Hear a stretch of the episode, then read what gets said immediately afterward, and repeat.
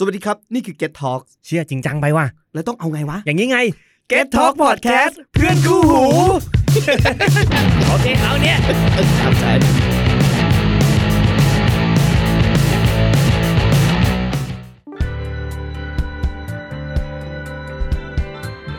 ี่ยได้ว่าเทลพอดแคสต์สวัสดีครับคุณผู้ชมทุกท่านครับ Driver's Tale วันนี้กลับมามีผมคนเดียวนะฮะกตัญญูเขาไม่ว่างนะครับแล้วก็ปล่อยให้ผมโซโล่คนเดียวเลยเนาะเดี๋ยวนี้นะโอเคนะฮะเป็นยังไงกันบ้างนะครับสำหรับทั้งหมด8 EP ที่ผ่านพ้นไปผมเชื่อว่าหลายๆคนก็น่าจะได้รับฟังแล้วก็ได้เรียนรู้ในเรื่องราวของความเป็นมาประวัติศาสตร์ของแบรนด์รถยนต์ที่วิ่งกันอยู่บนถนนกันในบ้านเราทุกวันนี้นะครับแล้วก็มีหลายๆเรื่องที่ผมคิดว่าคุณผู้ชมอาจจะยังไม่เคยรู้มาก่อนก็คงจะได้รับทราบกันไปในช่วงเวลาที่โควิด -19 ยังคงแพร่ระบาดกันอยู่อย่างนี้เนี่ยก็คงจะต้องใช้ชีวิตกันอย่างระมัดระวังกันนิดนึงนะครับแล้วก็กาดอย่าตกนะครับอย่างเช่นที่ทางหน่วยงานภาครัฐเขาก็ได้บอกเราไว้นะครับเพราะว่าตอนนี้ที่ผ่านมานั้นประเทศเรานั้นก็พยายามที่จะคุมสถานการณ์ของโรคระบาดกันได้ดีเลยทีเดียวอย่างของผมเองเนี่ยก็มีส่วนที่เรียกว่าเฉียดกันอยู่นิดนึงกับโควิด -19 เพราะว่าในช่วงปลายปี 2019 ที่ผ่านมาเนี่ยผมมีโอกาสได้เดินทางไปที่ประเทศอิตาลีซึ่งอย่างที่ทุกคนทราบกันดีครับว่าอิตาลีนั้นเป็นประเทศที่มีอัตราการแพร่ระบาดค่อนข้างจะเยอะมากและไปกันเร็วมากแน่นอนคือเหตุผลมันมาจากการที่คนอิตาลีนั้นมีลักษณะคล้ายๆกับคนไทยอยู่นั่นก็คือแบบว่าเจอกันที่ไหนก็เฮ้ฮัลโหลกอดกันหรือว่าชอบปาร์ตี้ชอบออกมาสังสรรค์กันอะไรแบบนี้นะครับแล้วเวลาพูดจากันนี่คนอิตาลีก็จะพูดกันโหเสียงดังดังเอาง่ายๆคือแบบพอไปเดินอยู่ในเมืองอย่างนี้นะฮะมันตะโกนกันข้ามฟากอะฮะคือตกลงนี่กูอยู่เมืองไทยเปล่าวะก็มีนะฮะบางทีเพราะฉะนั้นก็ไม่ใช่เรื่องที่น่าแปลกใจที่อิตาลีจะมีจำนวนของผู้ป่วยโควิด -19 เยอะมากมหาการแต่ว่าในช่วงณวันที่เราบันทึกเทปเนี่ยสถานการณ์ของอิตาลีก็เริ่มดรอปลงมาในระดับหนึ่งแต่ก็ยังไม่ใช่เรื่องที่น่าไว้วางใจมากนักนะครับอย่างที่ได้บอกไปว่าได้มีโอกาสไปอิตาลีเมื่อช่วงประมาณปลายปี 2019 ที่ผ่านมาแล้วก็ไปลองขับรถยนต์แบรนด์ Maserati นะครับซึ่งก็มีความเกี่ยวพันกันกับFerrari นะครับที่เราได้นำเสนอไปใน EP ก่อนๆนี้นะฮะดังนั้นก็เลยมองว่าไหนๆก็ไหนๆแล้วนะครับก็มาดึงเอาเรื่องราวของ Maserati เนี่ยแบรนด์รถยนต์ที่หลายๆคนไม่ค่อยนึกถึงเนี่ยนะแต่มันมีความเกี่ยวพันกับ Ferrari เนี่ยมาให้คุณได้รู้จักกันสักหน่อยจะดีกว่านะครับผม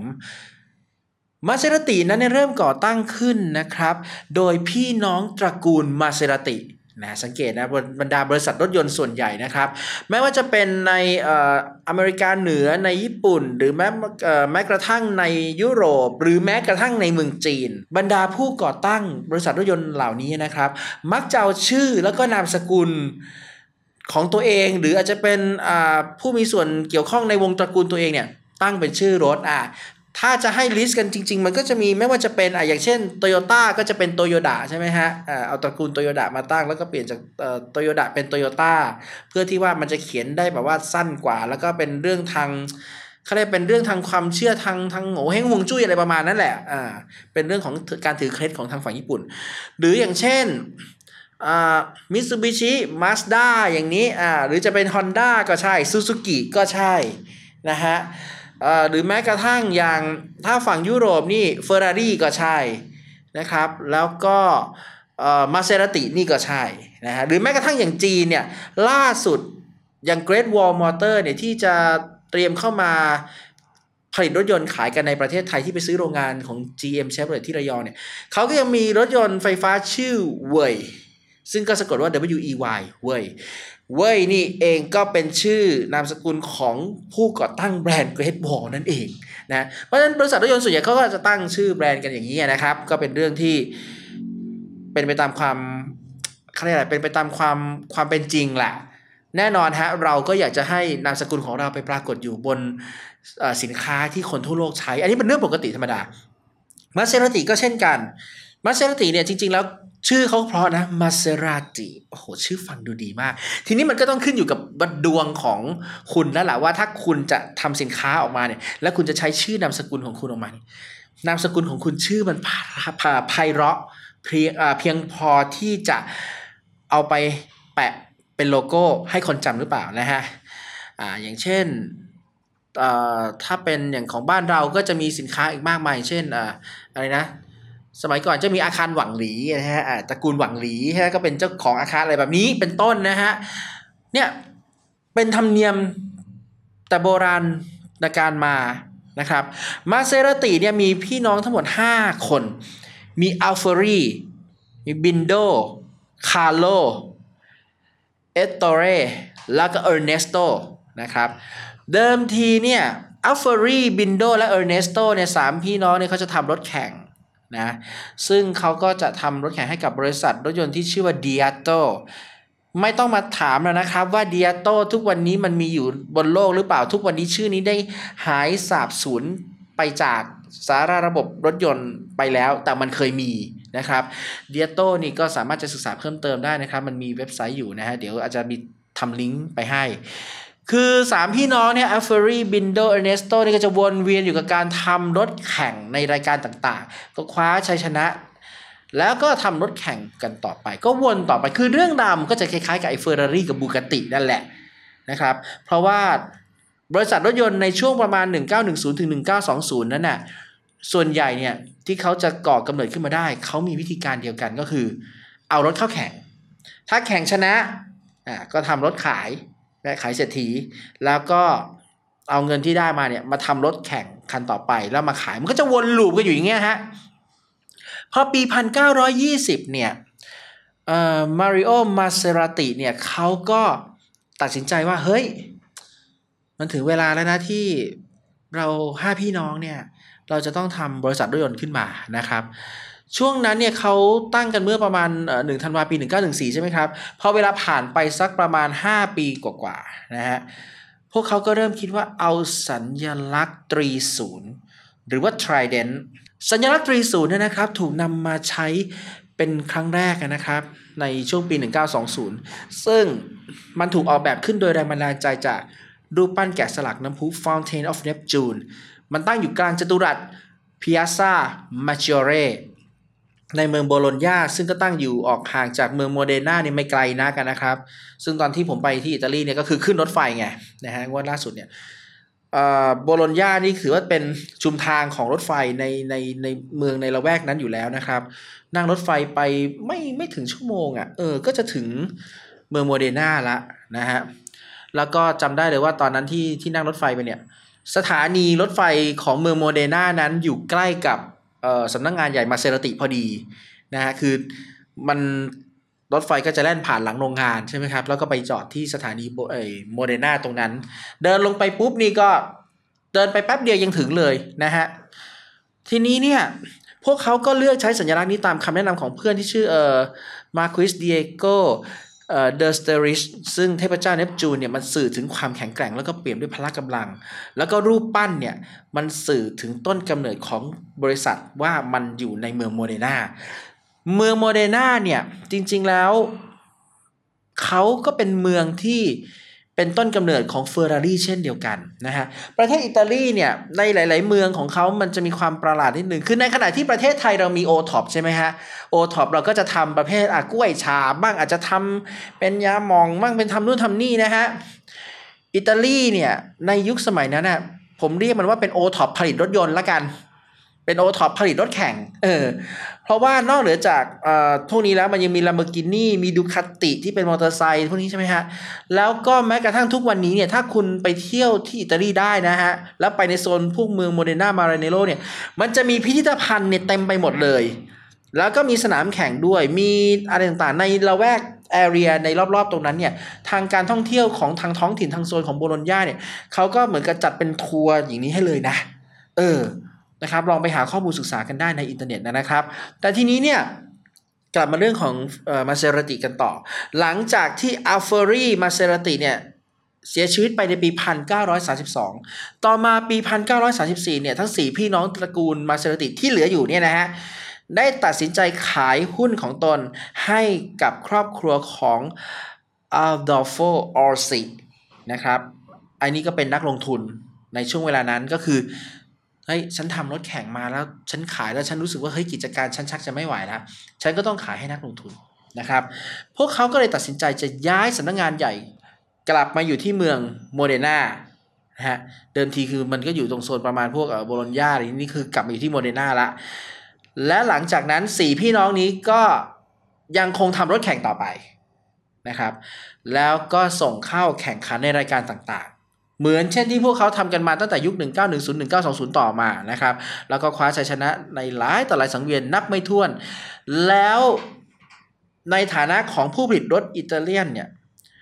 นอกเหนือจะไปทาบรัศมีกับ Ferrari แล้วเขายังไปทาบรัศมีกับผู้ผลิตอย่าง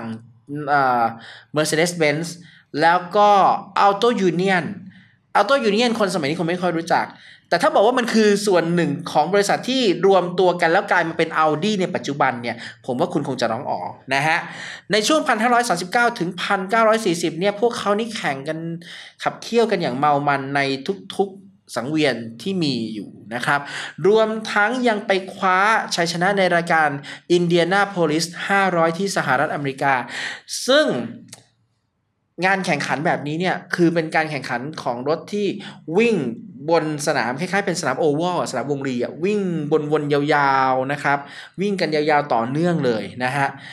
และMaseratiเองนั้นก็ได้ชื่อว่าเป็นผู้ผลิตชาวอิตาเลียนเพียงรายเดียวเท่านั้นที่เคยคว้าแชมป์ในรายการ Indianapolis 500ในยุคสมัยนั้นนะอันที่จริงเนี่ยนะครับอย่างที่เราก็พูดคุยกันนะครับว่าประวัติศาสตร์บางส่วนของMaseratiเนี่ยในช่วงก่อนสงครามโลกครั้งที่2เนี่ยมันมีความเกี่ยวพันกับผู้ผลิตรถยนต์อิตาลีหลายรายทั้ง Diato Bugatti แล้วก็ Ferrari เพราะว่าในสมัยยังเด็กเนี่ยนะครับ Enzo Ferrari เนี่ยก็เคยเก็บเงินเพื่อซื้อรถMaserati มา modify มาปรับปรุงสมรรถนะแล้วก็ลงแข่งแล้วก็คว้าถ้วยรางวัลมาแล้วนะฮะคือถ้าเรียกได้ว่าถ้าไม่มีMaseratiวันนั้นเราก็จะไม่ได้เห็นรถFerrariวันนี้อันที่จริงประวัติศาสตร์ของMaseratiเนี่ยนะครับก็มีความเกี่ยวพันกับประเทศไทยอยู่เรื่องหนึ่งเชื่อไหมครับว่าในสมัยก่อนนะครับในยุคที่Maseratiกำลังแข่งขันรถยนต์กันอยู่ในช่วงประมาณปี 1920-1930 ช่วงประมาณนี้เนี่ยนะครับมีพระองค์เจ้าพีระนะครับซึ่งเป็นนักแข่งรถยนต์ฟอร์มูล่า1คนแรกของประเทศไทยนำรถ Ferrari เนี่ยนะครับแล้วก็ไปแต่งเป็นรถสีฟ้านะครับแล้วก็อาจจะมีโลโก้เป็นรูปหนูนะครับก็เป็นรถที่เรียกว่าเป็น Romulus นะฮะรถคันนี้ถูกนำไปเข้าร่วมการแข่งขันนะครับและก็คว้าชัยชนะมาหลายรายการด้วยกันนะครับเพราะฉะนั้นพระองค์เจ้าพีระก็ถือว่าได้รับสมญานามว่าเป็นเจ้าดาราทองนะครับก็ใช้รถMaseratiนี่แหละครับในการลงเข้าแข่งขันนะฮะจนถึงทุกวันนี้เนี่ยก็ดูเหมือนจะมีนักแข่งฟอร์มูล่า1ชาวไทยเพิ่มขึ้นมาอีกคนหนึ่งในช่วงระยะเวลาไม่นานมานี้นะครับก็รู้สึกจะชื่อว่าน้องอเล็กซ์ อัลเบิร์นนะครับก็เวลานี้ก็ลงแข่งขันในทัวร์นาเมนต์ในต่างประเทศกันอยู่นะครับ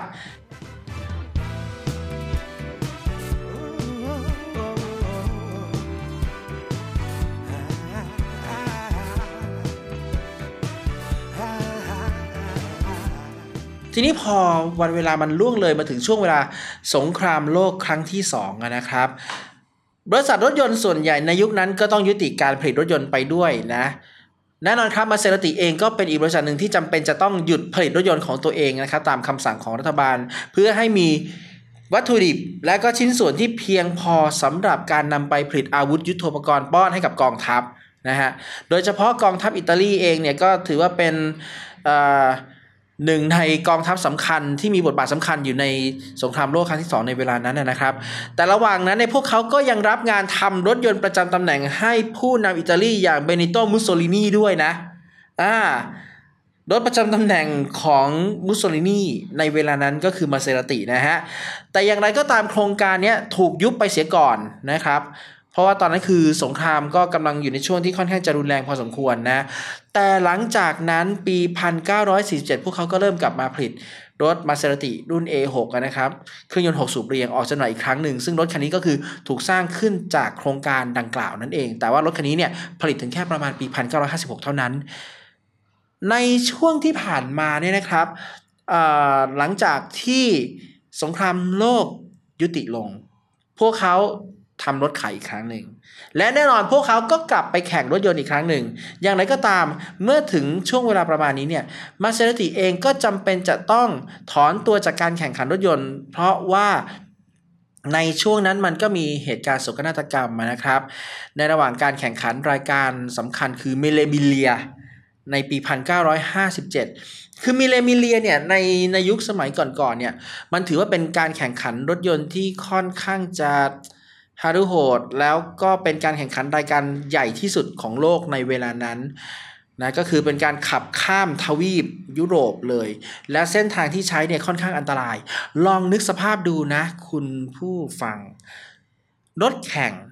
มี2ที่นั่งเข็มขัดนิรภัยไม่มีพวงมาลัยเป็นไม้แล้วรถมันแรงแบบนั้นน่ะแรงในระดับที่แรงพอๆกันกับรถสมัยเนี้ยนะเราวิ่งกันประมาณแบบ130-140กิโลเมตรต่อชั่วโมงขึ้นน่ะนะแล้วยางก็จะบางๆใช่ไหมยางนี่บางคล้ายๆกับยางมอเตอร์ไซค์อ่ะแล้วเป็น4ล้ออ่ะแล้วพอเวลามันหลุดทีอ่ะ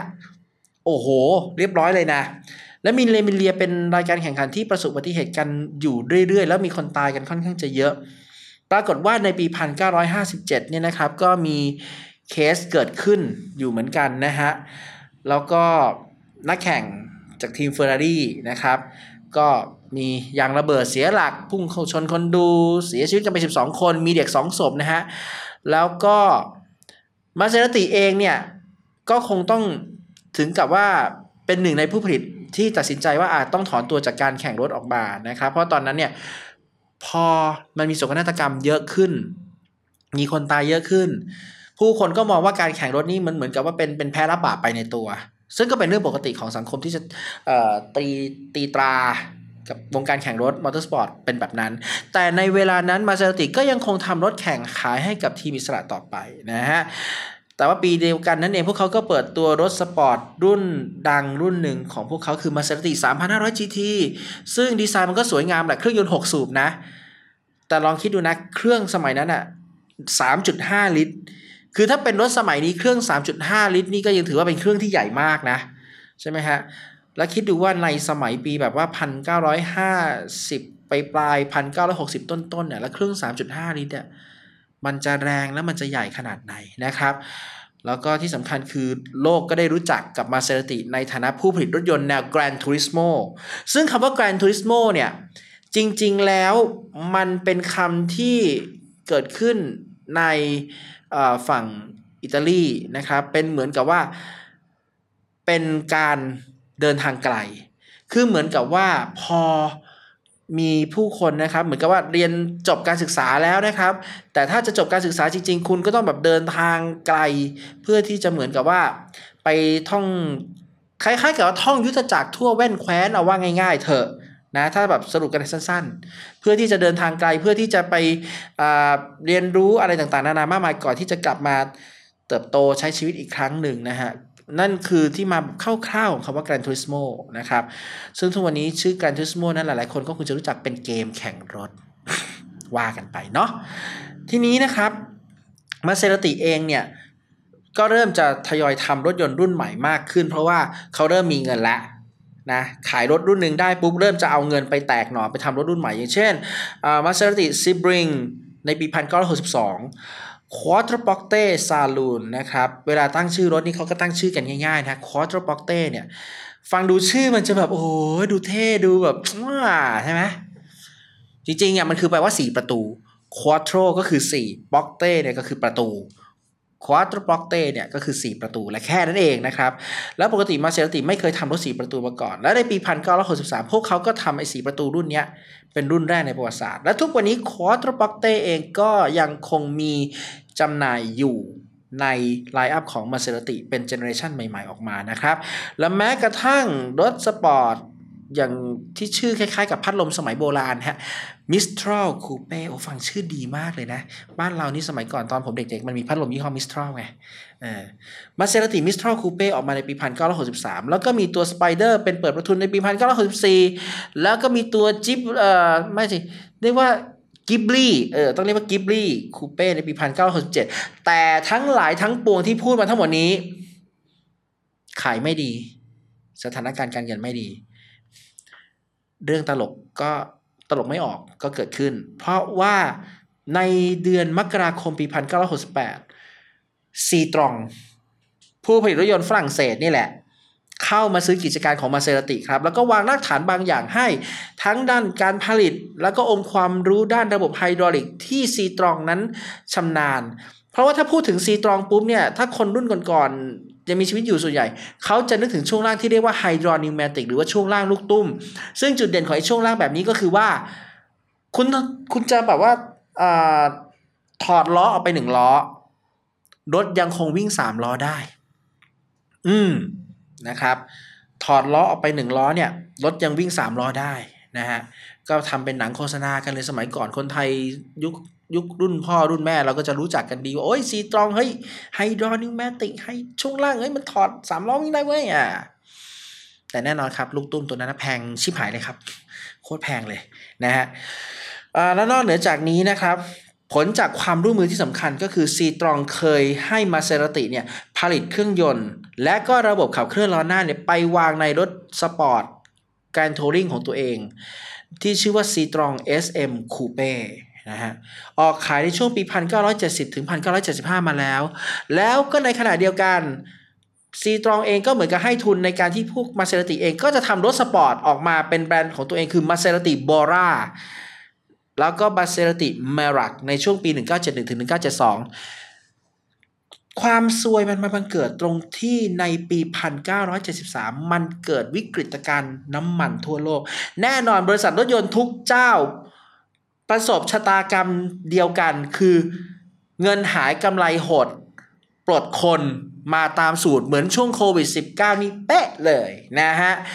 พวกเขาก็เจอภาวะชะงักงานยอดขายตกควบและซีตรองเองเนี่ยก็ตกปัญหาเหมือนกันก็คือขาดทุนอย่างหนักนะครับจนในที่สุดซีตรองก็ต้องไปเจรจากับเปอร์โยนะฮะแล้วก็ผู้ผลิตยางมิชลินจับกลุ่มกันนะครับไปควบรวมกิจการกันเป็นกลุ่ม PSA เปอร์โยซีตรองในช่วงเวลาปี 1974 นะครับเพราะว่าลองคิดดูแล้วกันนะMaserati เองก็ถือว่าเป็นปีที่เลวร้ายที่สุดเหมือนกันนะครับเพราะว่าตลอดทั้งปีเนี่ยปกติเนี่ยเขาขายรถได้ปีละ360คันซึ่งสมัยนั้นก็ถือว่าแบบค่อนข้างจะน้อยนะทั้งโลกอ่ะ360คันในปี 1973 นะปี 1974 ขายได้แค่150คันทั่วโลกโอ้โหมันจะรอดไหมเนี่ยไม่น่ารอดอะนะครับแล้วสุดท้าย22พฤษภาคมปี 1975 ซีตรองก็ออกแถลงการว่า Maserati บริษัทในเครือของตนอยู่ในภาวะล้มละลายละนะแต่ก็ยังพร้อมที่จะขายกิจการนี้ให้ผู้สนใจนะครับทีนี้ทุกฝ่ายในเมืองโมเดนาเองก็พยายามจะหาทางออกเพื่อจะรักษาชีวิตของคนงาน800คนเอาไว้คิดดูดิคนงาน800คนนะและทำรถขายแค่ปีละ150คันนะมันจะรอดเหรอท้ายที่สุดนะครับวันที่8สิงหาคมปี 1975 เนี่ยรัฐบาลอิตาลีเขาก็ตัดสินใจว่าโอเคฉันซื้อหุ้นคืนจากซีตรองแล้วฉันเข้ามาเป็นผู้ถือหุ้นใหญ่ไปเลยละกันหมดเรื่องนะฮะคือเขาจะเข้ามาถือหุ้นในรูปแบบที่เรียกว่าเป็น holding company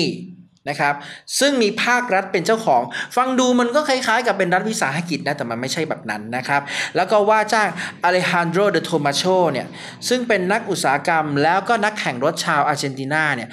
มาเป็นประธานและก็ CEO แน่นอนฮะความเปลี่ยนแปลงก็เริ่มเกิดขึ้นใน Maserati ครั้งหนึ่งนะครับฟังดูว่าเหมือนกับว่าจะเป็นเรื่องที่ดีนะเพราะว่าหลังจากนั้นเนี่ย Maserati ก็จะมีรถยนต์รุ่นใหม่ๆออกมาขายนะครับแล้วพวกเขาก็เลยตัดสินใจจะนำรถยนต์แบบเครื่องยนต์วางด้านหน้าขับเคลื่อนล้อหลัง นะครับออกมาขายกันบ้างจากที่ปกติก็จะเป็นรถสปอร์ตเครื่องวางกลางขับหลังบ้างหรือว่าจะเป็นวางหน้าขับหลังบ้างนี้คราวนี้ก็จะเป็นรถขับล้อหลัง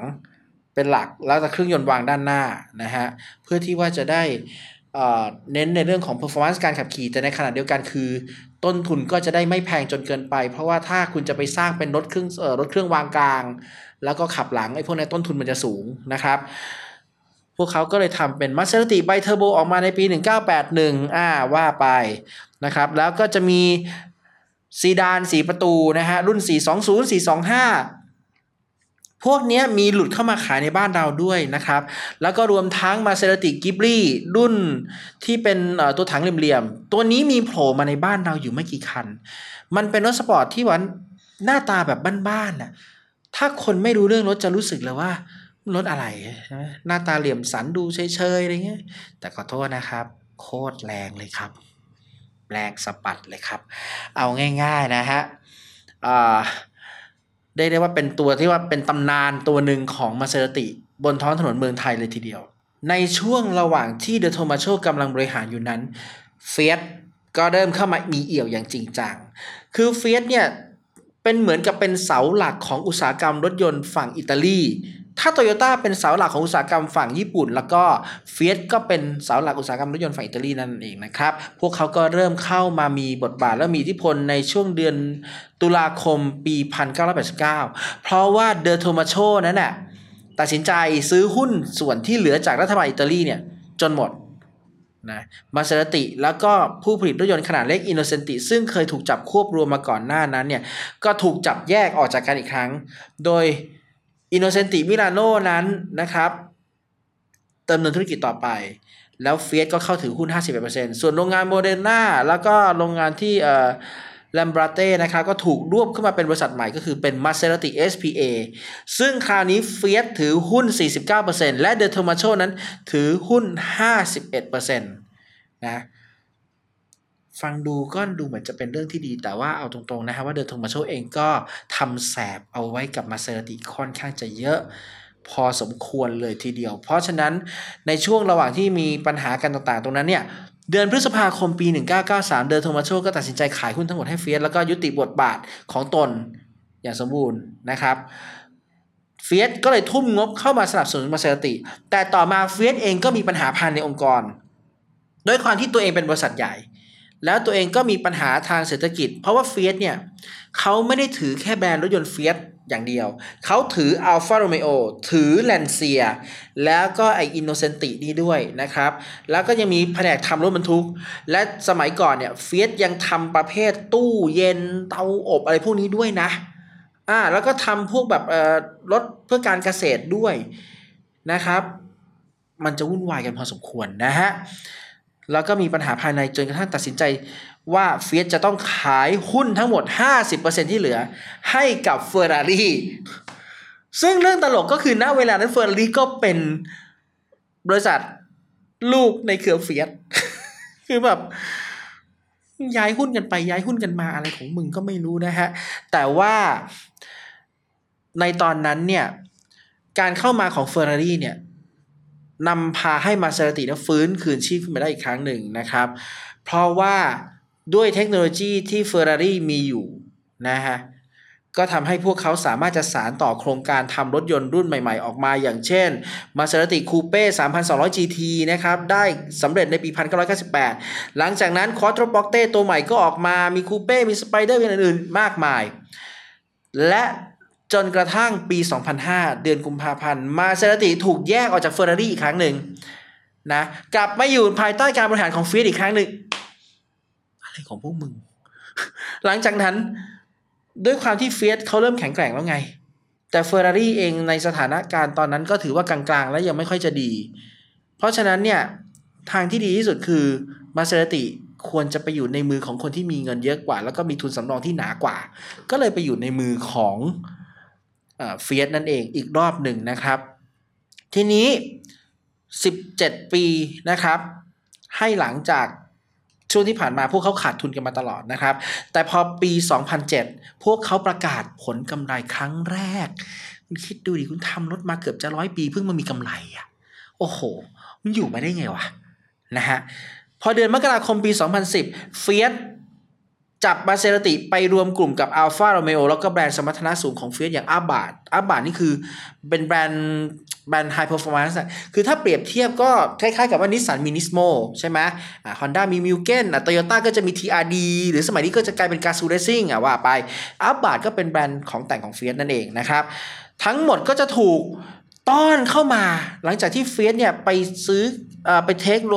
คโอเวอร์ ไปควบรวมกิจการกันกับ Chrysler ในอเมริกามันก็กลายเป็น FCA Fiat Chrysler Automobile โอ้โหนะครับในปี 2011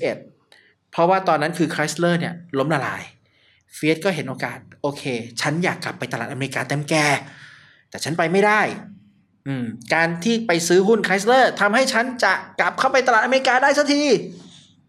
สุดท้ายก็พวกเขาก็ส่ง Fiat 500 ไปขายที่อเมริกาขายได้แป๊บหนึ่งแล้วตอนนี้ก็ต้องถอนตัวออกจากตลาดมา